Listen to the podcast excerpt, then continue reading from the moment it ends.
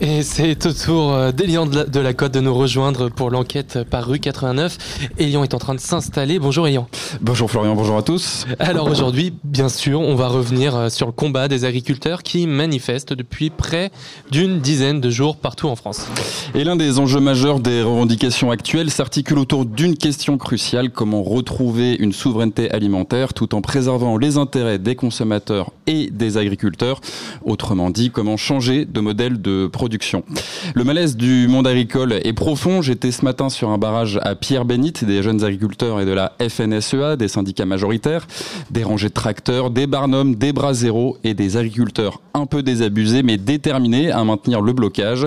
Certains dorment sur place, d'autres laissent leur voiture à proximité immédiate de l'autoroute pour faire des allers-retours dans, dans leurs exploitations. Car évidemment, quand on est éleveur ou producteur laitier, on n'a pas de vacances. Et tout ça, ça demande de l'organisation, des boucles de messages messageries ont été mises en place pour permettre euh, un turnover et faire, et faire en sorte que les blocages actuels soient maintenus. Ils devraient durer au moins jusqu'à la fin de la semaine. Et autour de Lyon, la plupart des grands axes sont bloqués. Oui, clairement, le conflit se durcit et les barricades aussi. L'autoroute est bloquée, l'autoroute A7 pardon est bloquée en plusieurs endroits au sud de Lyon, à Pierre-Bénite, à Givors, un peu plus loin à Vienne. Au nord, euh, l'autoroute A6 est aussi bloquée à Villefranche. Euh, à l'ouest, la 89 est bloquée, la 47 est bloquée également.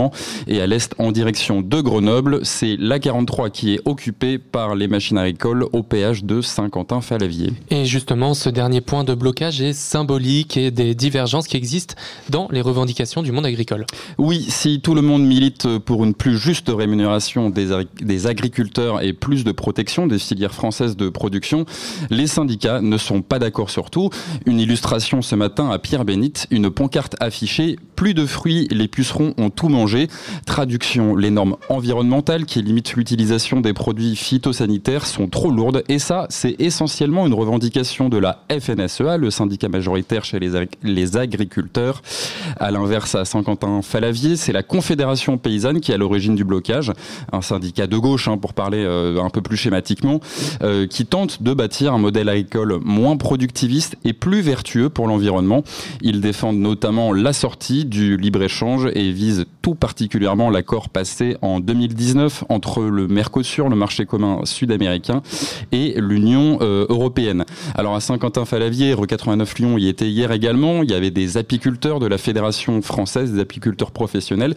Et alors, ils dénoncent euh, le fait que leur miel soit coupé avec euh, du miel entre guillemets de synthèse qui est importé de Chine ou du Vietnam et qui a pour conséquence de baisser drastiquement les prix et affaiblir pardon, la filière euh, française du miel. Ce blocage de Saint-Quentin-Falévier, il est d'autant plus symbolique qu'il se situe à proximité de la plus grande plateforme logistique de France, un bel exemple de néolibéralisme contre lequel la Confédération paysanne lutte activement. Alors Elion, on parle beaucoup des agriculteurs, mais les questions liées à l'alimentation touchent aussi beaucoup les consommateurs. Oui, selon l'INSEE, les produits alimentaires ont augmenté de 20% en deux ans et à Lyon, ça a une implication très concrète, des files d'attente qui s'allongent sur les points de distribution d'aide alimentaire et des associations comme la Croix-Rouge ou le Resto du Cœur qui se retrouvent en grande difficulté. Dans son baromètre de la pauvreté publié le 6 septembre dernier, le Secours populaire notait que 32% des Français peinaient à se procurer une alimentation saine leur permettant de faire trois repas par jour. Mais à Lyon, des initiatives existent pour lutter contre la précarité alimentaire. Oui, fin janvier euh, de cette année, rue 89 Lyon a visité la Cantina à Villeurbanne, un tiers-lieu composé de cuisine collective et d'un café associatif pour lutter justement contre la précarité alimentaire et sociale. Alors à la, Cantina, pardon, les aliments secs comme les, les, pâtes, le riz, le couscous, la farine, les condiments sont fournis. Les personnes apportent les produits frais. Chaque famille peut réserver jusqu'à trois créneaux par semaine pour venir cuisiner et laver son linge. Euh, toutes les familles qui viennent cuisiner sont hébergées à l'hôtel ou chez des tiers. C'est l'un des critères pour pouvoir euh, en profiter. Il faut être connu de l'administration et suivi par un travailleur social et être mis à l'abri. Euh, la cantina fait partie d'un projet plus vaste de tiers-lieux alimentaires et social nommé l'Archipel et coporté par l'association de réinsertion sociale Le Mât, la ville de Villeurbanne et les camions du cœur. À côté des cuisines et du café qui sont gérés par Le Mât, il y a une distribution de repas chauds qui est portée par les camions du cœur tous les soirs euh, du lundi au vendredi. Et pour faire une transition tout en douceur vers notre invité, invité du jour, pardon, l'association VRAC a également mis en place des dispositifs d'aide. Oui, alors je, ne vais pas trop m'avancer pour ne pas spoiler l'interview qui va suivre, hein, mais rue 89 Lyon s'était rendu en novembre dernier dans l'épicerie de l'association dans le 8e arrondissement de Lyon, l'un des plus populaires de la ville, euh, où l'asso a mis en place une tarification solidaire sur des produits de qualité. Euh, ce tarif social réduit de 50% le montant du produit euh, comparé à, son prix d'achat. Une façon de montrer qu'on peut bien manger local et bio sans, sans se ruiner. Pardon. Une maxime qui rejoint le combat actuel des, agriculteurs, notamment ceux de, la Confédération paysanne, qui d'ailleurs à Saint-Quentin-Falavier milite également pour une sécurité sociale de l'alimentation. Concrètement, un budget mensuel qui serait alloué euh, à des habitants pour se nourrir. Une expérimentation euh, devrait, avoir le, devrait voir le jour prochainement dans le 8e arrondissement, soutenu financièrement par la métropole de Lyon. Mais sur ce point, je laisserai euh, notre invité en parler plus en détail puisque je me, je me suis laissé dire pardon, qu'ils étaient impliqués dans le projet. Et donc, il y avait une autre question que tu voulais aborder, Elian Non, a priori, il n'y a plus d'autres questions qu'Elian voulait aborder, c'est pas grave. Nous accueillons euh, Loïc Rigaud, bonjour. Bonjour. Alors, bienvenue, vous êtes euh, directeur du réseau VRAC sur la métropole de Lyon. Pour euh, resituer rapidement, VRAC, vers un, c'est une association qui, qui, signifie vers un réseau d'achat commun et qui développe des groupements d'achat, principalement dans les quartiers populaires et milite pour l'accès, à l'accès pour tous à une alimentation de qualité. En somme, qui lutte contre la précarité alimentaire. Alors, Elian, il y avait une question qu'on voulait poser, on veut plus la poser. Non, c'est pas. En fait, il y a eu un petit euh, c'est moi qui est, qui est, qui est bugué. Je voulais vraiment rebondir sur, euh, sur euh, la sécurité sociale de l'alimentation pour en savoir un petit peu plus sur, sur l'expérimentation qui, qui allait être menée à Lyon.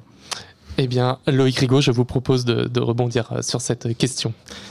Oui, le projet vient juste de commencer. Euh, on a eu les premières réunions hier soir sur euh, la mairie du 8e arrondissement qui a bien voulu nous accueillir, euh, où on a présenté aux habitants le principe de la construction d'une caisse solidaire de l'alimentation qui permet de mettre en place cette sécurité sociale qu'on souhaitera à terme. le principe d'une caisse étant que les personnes peuvent cotiser à cette caisse, les collectivités aussi, et les personnes qui souhaiteront participer à la dynamique pourront bénéficier, comme vous l'avez dit, d'un montant compris entre 100 et 150 euros euh, par euh, mois et qui pourront leur permettre d'acheter dans un réseau de structures conventionnées euh, des denrées alimentaires de qualité sur, donc sur le 8e arrondissement. Alors, est-ce que, pour introduire un peu aussi cet entretien, est-ce qu'on peut faire l'état un petit peu de la, de la précarité alimentaire aujourd'hui en France? Petit cours d'horizon. Hein, non, c'est des éléments qui sont un peu difficiles à dire, mais euh, en gros, on considère, euh, depuis les, chiffres euh, sont plutôt ceux du Covid, hein, de, 2020, mais on considère que globalement, il y a à peu près 10 personnes qui, au quotidien, se nourrissent à l'aide alimentaire aujourd'hui. les chiffres changent entre 7 et 10, 11% en fonction des périodes. il n'y a pas de comptabilité nationale. On connaît les chiffres de la pauvreté sur, en France. il est sur la métropole de Lyon. Sur la métropole, par exemple, on a 16% de taux de pauvreté en 2020 2021 sur la métropole de Lyon, euh, contre 12,7% sur la région Auvergne-Rhône-Alpes. Ça montre qu'il y a une concentration de cette pauvreté sur, euh, sur la métropole et sur les villes.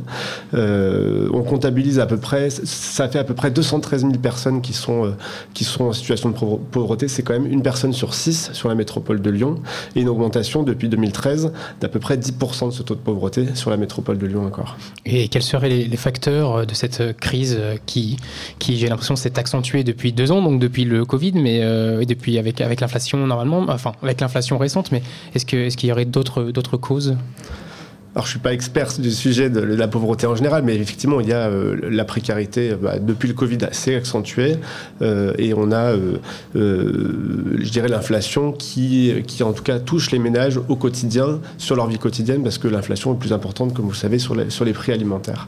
Et donc, les, les, personnes sont impactées au quotidien dans leur budget et dans les marges qu'il leur reste pour vivre sur le terrain en général. Moi, j'ai une question peut-être sur le, mode de fonctionnement et de, récolte de, des denrées alimentaires que vous fournissez.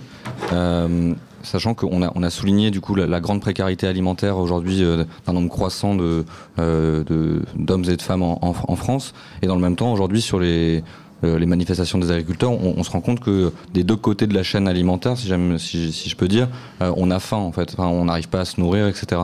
Donc comment vous vous récoltez ces, ces produits, d'où ça vient, dans quelle mesure vous rémunérez ces Alors je vais refaire un peu un peu d'histoire et ça fait le lien avec la, crise des agriculteurs aujourd'hui. À Vrac, on aime bien expliquer que le système alimentaire en place actuellement tue trois fois.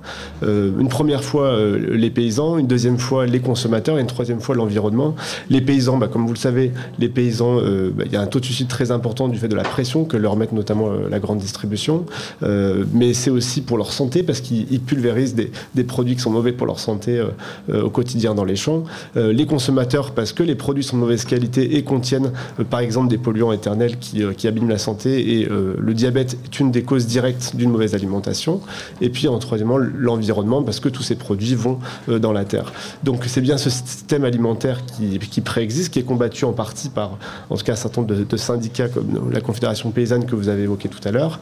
Pour autant, hum, le système de l'aide alimentaire fonctionne sur ce mécanisme-là aujourd'hui, avec, euh, euh, depuis en gros l'ère Coluche et la mise en place des Restos du Cœur, un système qui permet à la grande distribution de euh, donner son surplus alimentaire aux, bénévoles qui vont le distribuer sur les points de vente un peu partout en France. Alors c'est un système qui est intéressant. Euh, au départ, il était présenté comme de la lutte anti-gaspi euh, et il permet de nourrir beaucoup de personnes sur le territoire. On l'a évoqué, hein, on a presque 10% de personnes qui, d'une manière ou d'une autre, une fois par an, vont aller à l'aide alimentaire. D'autres qui vont y aller au quotidien, donc se nourrissent sur plusieurs années, euh, en grande partie avec l'aide alimentaire. Donc c'est un, un point important. Pour autant, c'est un mécanisme qui va entretenir la grande distribution, qui a besoin d'avoir un flux tendu sur ses rayons alimentaires, avec des rayons pleins en permanence, et qui du coup va entretenir un gaspillage en fait systémique. Euh, donc à VRAC, on va essayer, et, dans d'autres associations, on va essayer de, promouvoir un autre modèle. Et donc ça fait le lien avec votre question directement sur euh, d'où viennent, euh, d'où viennent les produits de VRAC. À VRAC, on essaie de porter un modèle où on va aller acheter directement ces produits aux paysans et en circuit court avec un, intermédiaire maximum. L'objectif étant de payer, rémunérer les producteurs correctement. On ne va pas en faire des producteurs des pauvres qui iront eux-mêmes à l'aide alimentaire. et puis on, va revendre ces produits directement aux habitants des quartiers, aux étudiants aussi qui sont en précarité. Le principe étant que les personnes en précarité doivent être nourries euh, par l'État et euh, VRAC du coup va aller chercher des subventions publiques et privées pour euh, payer son fonctionnement, je dirais, logistique et, proposer des produits à prix coûtant producteur aux habitants des quartiers populaires et aux étudiants. Et effectivement, vous parliez de, deux publics phares qui, sont les personnes issues des, quartiers populaires et la population étudiante. Est-ce que vous pouvez nous expliquer comment est-ce que, est que tout ça est né, que ce soit au début pour la, présence sur les quartiers, disons, de politique de la ville, euh, et puis plus récemment pour les populations étudiantines oui, le projet VRAC est né il y a 10 ans maintenant. Euh, au départ, c'est euh, la Fondation Abbé Pierre et un bailleur social, S Métropole Habitat, qui a souhaité euh, fonder le projet pour proposer une offre à ses habitants, locataires sociaux, sur les quartiers populaires. très rapidement, on s'est tourné vers un projet autour de l'alimentation et sur une alimentation durable. et donc, le principe étant d'acheter en commun avec les habitants des quartiers populaires, en mettant en, commun toutes ces commandes, on va pouvoir acheter un prix à peu près à demi-gros, je dirais, sur sur le, sur le prix du marché euh, et, revendre à ce prix-là euh, sur ce mécanisme de groupement d'achat où la participation, comme sur une AMAP, va permettre euh, de baisser le coût finalement de sortie du produit. Ces, produits, les produits qu'on vend vont sortir à peu près à, moins 30% du prix d'un marché, d'une épicerie classique. Et on a aussi une tarification sociale qui va pouvoir permettre de baisser, et là on retourne sur l'aide sur alimentaire, de baisser ces prix à, plus de moins à moins de 50% du prix producteur. On est globalement à quelque chose autour de 20-30% du prix du marché. Et ça, c'est pour des personnes qui sont en grande précarité et qui vont être euh, prescrites par un travailleur social. C'est euh, la, prescription par un travailleur social qui amène à cette tarification sociale. Vous pouvez nous expliquer combien de, branches il peut y avoir, euh, comment est-ce que, est-ce que ça s'est mis en place J'imagine qu'il y a des, certains seuils ou des critères autres? Oui, là on est bien sur un financement de l'aide alimentaire, hein, et là on a forcé un peu la main à l'État, on a fait du plaidoyer au niveau national pour euh, faire en sorte qu'il y ait euh, d'autres moyens d'avoir euh, de l'aide alimentaire que les restes de la grande distribution. Et donc on a un fonds qui a été créé par, par l'État, qui s'appelle le Fonds Mieux Manger pour tous, et qui permet d'expérimenter d'autres manières de faire, dont cette troisième tarification sociale qu'on porte à VRAC. le principe étant qu'on va aller financer directement cette denrée avec des produits de qualité. Bah, les personnes donc sont prescrit par un travailleur social. Vous pouvez donc aller voir un travailleur social d'une maison de la métropole, donc sur la métropole de Lyon, un travailleur social du CCS de votre ville, ou de n'importe quel autre travailleur social qui peut être présent sur un territoire et qui va évaluer votre situation individuellement et, et vous orienter vers VRAC. On vous demandera pas plus d'informations. On essaye justement de, de, démonter ce système où il faudrait présenter patte blanche auprès de chaque institution. À VRAC, une simple orientation permettra d'accéder à cette tarification pour une année dans, dans, dans un des, groupements, des 14 groupements d'achat VRAC de la métropole de Lyon. et là, quel que soit le territoire où on habite, en quartier populaire ou pas. Et, donc, comment est-ce qu'il serait possible de, sortir de ces groupements d'achat qui sont quand même majoritairement dans ces quartiers populaires? Est-ce qu'il est vous avez une perspective de sortie de ces quartiers populaires? Comment est-ce que ça serait possible de mettre ça en place avec d'autres types de partenariats ou d'autres types d'acteurs? Alors c'est la question du changement d'échelle que, vous posez. Euh, là, le changement d'échelle, on l'évoque plutôt à travers la question de la sécurité sociale de l'alimentation, euh, qu'on a évoqué au début de cet entretien. Le principe étant d'avoir un, droit à l'alimentation pour tous et toutes, qui serait une sorte de commun. On considère qu'aujourd'hui, tout le monde devrait pouvoir manger à sa, à sa fin, donc en quantité suffisante, mais aussi en qualité, ce qui change par rapport aux 40 dernières années sur, sur la conception de, de l'alimentation, euh, et que euh, on a estimé, des chercheurs ont fait des évaluations qui estiment que c'est autour de 150 euros par personne par mois euh, que qu'on peut manger à sa faim. Le reste serait à la charge de chacun, mais l'État pourrait prendre en charge ça selon ce mécanisme qui s'appuie sur ce qu'a fait la sécurité sociale en 45, avec une cotisation qui serait faite par les salariés et qui permettrait à l'ensemble des, habitants en France d'avoir cette tarification-là. On n'en est pas encore là aujourd'hui, c'est pour ça qu'on parle plutôt de caisse de solidarité alimentaire, euh, la sécurité sociale n'étant pas en place, mais ce système-là permettrait de développer à l'échelle du territoire national euh, une action concrète et une, alimentation de qualité, c'est important. VRAC, après, nous, on est plutôt une structure euh, associative qui est dans l'ESS et le champ de l'action sociale. Et donc, on a plutôt vocation à aller dans ce qu'on appelle des déserts alimentaires, des endroits où il n'y a pas d'offres euh, d'alimentation de qualité accessible. Parce que bah, le marché étant le marché, on a peu d'offres, on n'a pas de Biocop ou d'autres magasins bio qui vont être présents dans les quartiers populaires aujourd'hui. Donc, c'est pour ça qu'on est présent avec cette offre de groupement d'achat assez légère et qui permet d'avoir peu de frais de structure au quotidien. Et, est-ce que c'est ce que vous appelez donc la démocratie alimentaire? Est-ce que vous pourriez nous expliquer ce que ce terme veut dire? Parce qu'on l'a vu à plusieurs reprises sur votre site internet, donc euh, il nous intrigue un petit peu. La démocratie alimentaire euh, relève plutôt le, moyen que vont avoir les habitants pour se saisir de la question de l'alimentation euh, et en se mobilisant, comme le font les agriculteurs aujourd'hui, euh, vont aller s'organiser et aller agir pour avoir une alimentation et un système alimentaire de qualité. Donc on parle là plutôt d'éducation populaire, on parle plutôt d'actions visant à interpeller les pouvoirs publics ou les entreprises sur la qualité de leurs produits et la sécurité sociale de l'alimentation s'inspire de ce volet-là parce que c'est aussi euh, comme ça qu'elle a été créée en 45 par euh, des groupes euh, qui, s'organisaient à l'échelle départementale pour diriger et faire les choix collectivement sur ce, qui serait remboursé ou ce qui ne le serait pas. C'est ça qu'on teste aussi sur la sécurité sociale de l'alimentation dans le 8e arrondissement avec un groupe de 50 habitants, 50 habitants qu'on est en train de recruter en ce moment et qui euh, dirigera, décidera des montants précis qui seront donnés à chacun, décidera euh, du cadre et de quel système euh, conventionnel on va mettre en place avec les magasins les épiceries du territoire. Vous avez évoqué donc la, question de, on a évoqué cette question de précarité alimentaire en termes de quantité, de manque de, le fait de ne pas pouvoir accéder à suffisamment de nourriture. Vous avez également souligné l'enjeu de la qualité, l'accès à, une alimentation de qualité. J'avais une, question. Vous évoquiez aussi l'enjeu de l'éducation populaire. Euh, comment, comment concrètement, euh, au quotidien, vous, vous, pensez et vous œuvrez au, nom de cet impératif d'éducation alimentaire? Comment vous accompagnez les publics euh, que, que, vous rencontrez dans vos espaces? On essaye plutôt, euh, enfin le, principe quand même euh, en France, c'est que le, le, 5 fruits et légumes par jour est plutôt quelque chose qui est rentré dans toutes les têtes assez massivement. Euh, tout le monde est convaincu, quel que soit son niveau social, du fait qu'il faut manger des denrées de qualité, mais pas tout le monde n'y a accès. Donc le premier enjeu pour nous est la question de l'accès, on l'a évoqué juste avant.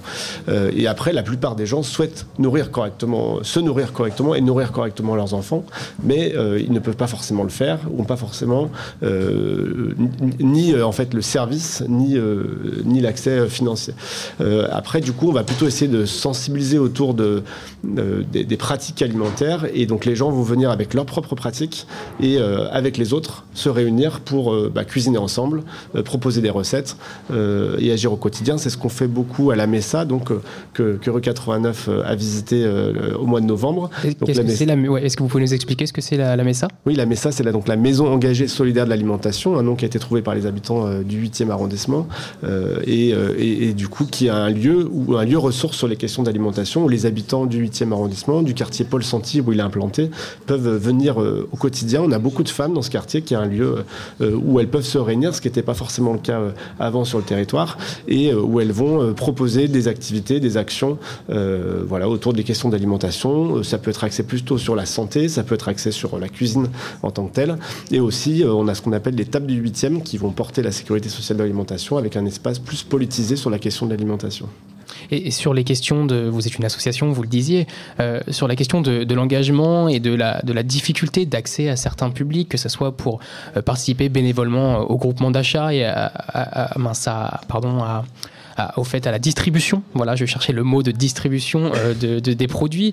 Euh, comment est-ce que vous arrivez à, toucher des, populations qui sont pas euh, très proches, qui sont plutôt éloignées en fait de par la recherche sociologique. Enfin, en tout cas, la recherche sociologique a montré que certaines populations les plus éloignées culturellement et économiquement étaient aussi celles qui étaient le moins engagées bénévolement. Comment est-ce que vous faites pour toucher ces personnes-là? Parce que euh, les gens sont éloignés aussi par parce que parce que souvent les projets ne leur correspondent pas. Euh, la MESA a été créée euh, donc a mis un an et demi à émerger et pendant une année entière a été portée par les habitants. On, s'est lancé en même temps que le, projet territoire zéro chômeur longue durée sur le 8e arrondissement et avec un groupe d'habitants, de femmes beaucoup, qui se sont investis pour définir ce que devait être la MESA et, comment elle allait être. Aujourd'hui, la MESA est adaptée. Il y a un espace pour enfants qui permet aux mamans de venir avec leurs enfants, aux papas aussi. C'est vrai qu'il y en a moins, mais il y en a quand même. Euh, et, du coup, le lieu leur ressemble. Et on n'a pas de problème de mobilisation. On, attendait 300 adhérents hein, sur, sur une année. On est à, 800 quand on a fait le bilan là, en décembre 2023. Donc pour une première année de lancement, c'est conséquent. Sur ces 800 personnes, on en a plus de 300 qui ont été orientés par des, des travailleurs sociaux, donc qui bénéficient aujourd'hui de la tarification sociale. Et euh, les trois quarts sont issus du quartier Paul Santi ou du 8e arrondissement, avec donc euh, un, vrai effet de proximité en fait, parce qu'il n'y a pas beaucoup non plus d'initiatives de ce type au sein même des quartiers populaires. Donc finalement, je dirais que la réponse étant pas euh, de savoir si on est éloigné ou pas culturellement, mais plus est-ce que l'offre qui est proposée répond euh, aux besoins des, personnes concernées. Et est-ce que c'est le même objectif qui est, euh, qui est entendu avec la, halle agriculturelle, il me semble, dans le 9e, dans le 9e arrondissement à la Duchère? Est-ce que c'est exactement le même profil ou est-ce qu'il y a des, un changement, une diversité d'enjeux derrière tout ça? Oui, sur la halle, c'est un projet qui est transitoire. Donc pour l'instant, il est euh, justement en, phase de construction avec les habitants. L'objectif étant d'interpeller et ne pas forcément coller ce qu'on a fait dans le 8e arrondissement, dans le 9e arrondissement à la Duchère. Euh, et donc du coup, de travailler avec les habitants le projet qu'ils souhaiteraient pour euh, leur territoire. On est sur un territoire en particulier qui est celui de la sauvegarde, qui est en renouvellement urbain actuellement. et l'objectif de la halle, c'est qu'elle touche l'ensemble des habitants de la Duchère. Donc on est, on est plutôt là parti sur un projet de marché qui est donc hebdomadaire, une fois par semaine, euh, qui est en ce moment le lundi, qui va passer le jeudi maintenant, euh, en fin d'après-midi, et qui va euh, permettre de, rendre accessibles des produits frais toutes les semaines et des produits secs une fois par mois sur le centre social. donc un projet territorial porté par les habitants aussi, où un collectif d'habitants est en train d'être créé et un conseil de maison sera créé sans doute sous peu pour pouvoir gérer cette structure démocratiquement. Et alors, ça, sera le mot de la fin, FIN. Vous évoquiez euh, la nature transitoire du dispositif. Je vais être un peu provocateur, mais est-ce que on pourrait pas souhaiter finalement la fin de votre, enfin, de dispositifs comme les vôtres, euh, puisque le caritativisme, euh, en fait, rentre en contradiction avec les principes de solidarité que, que pourrait assurer un État responsable? Est-ce que vous souhaitez la fin de votre dispositif, Alors, on souhaite la fin de notre dispositif, mais par contre, on est on, s'inscrit un peu en faux sur le fait qu'on n'est pas un modèle caritatif, justement parce que euh, on permet de sortir les gens de l'aide alimentaire classique et d'un système euh, de donnants, euh, de, dons finalement, puisque les gens viennent acheter ces produits à vrac, donc on les remet plutôt dans le champ du marché, même là c'est un marché plutôt qui est donc qui est subventionné en partie pour permettre une tarification sociale. Donc on est plutôt justement sur ce chemin-là et on essaye plutôt de transformer les politiques publiques pour qu'elles sortent de ce système où on aurait des bénévoles qui viennent passer du temps et donner à des précaires, mais plutôt sur un schéma comme VRAC où les adhérents viennent se saisir eux-mêmes de leur propre alimentation et puis de leur propre problématiques pour arriver à s'en sortir.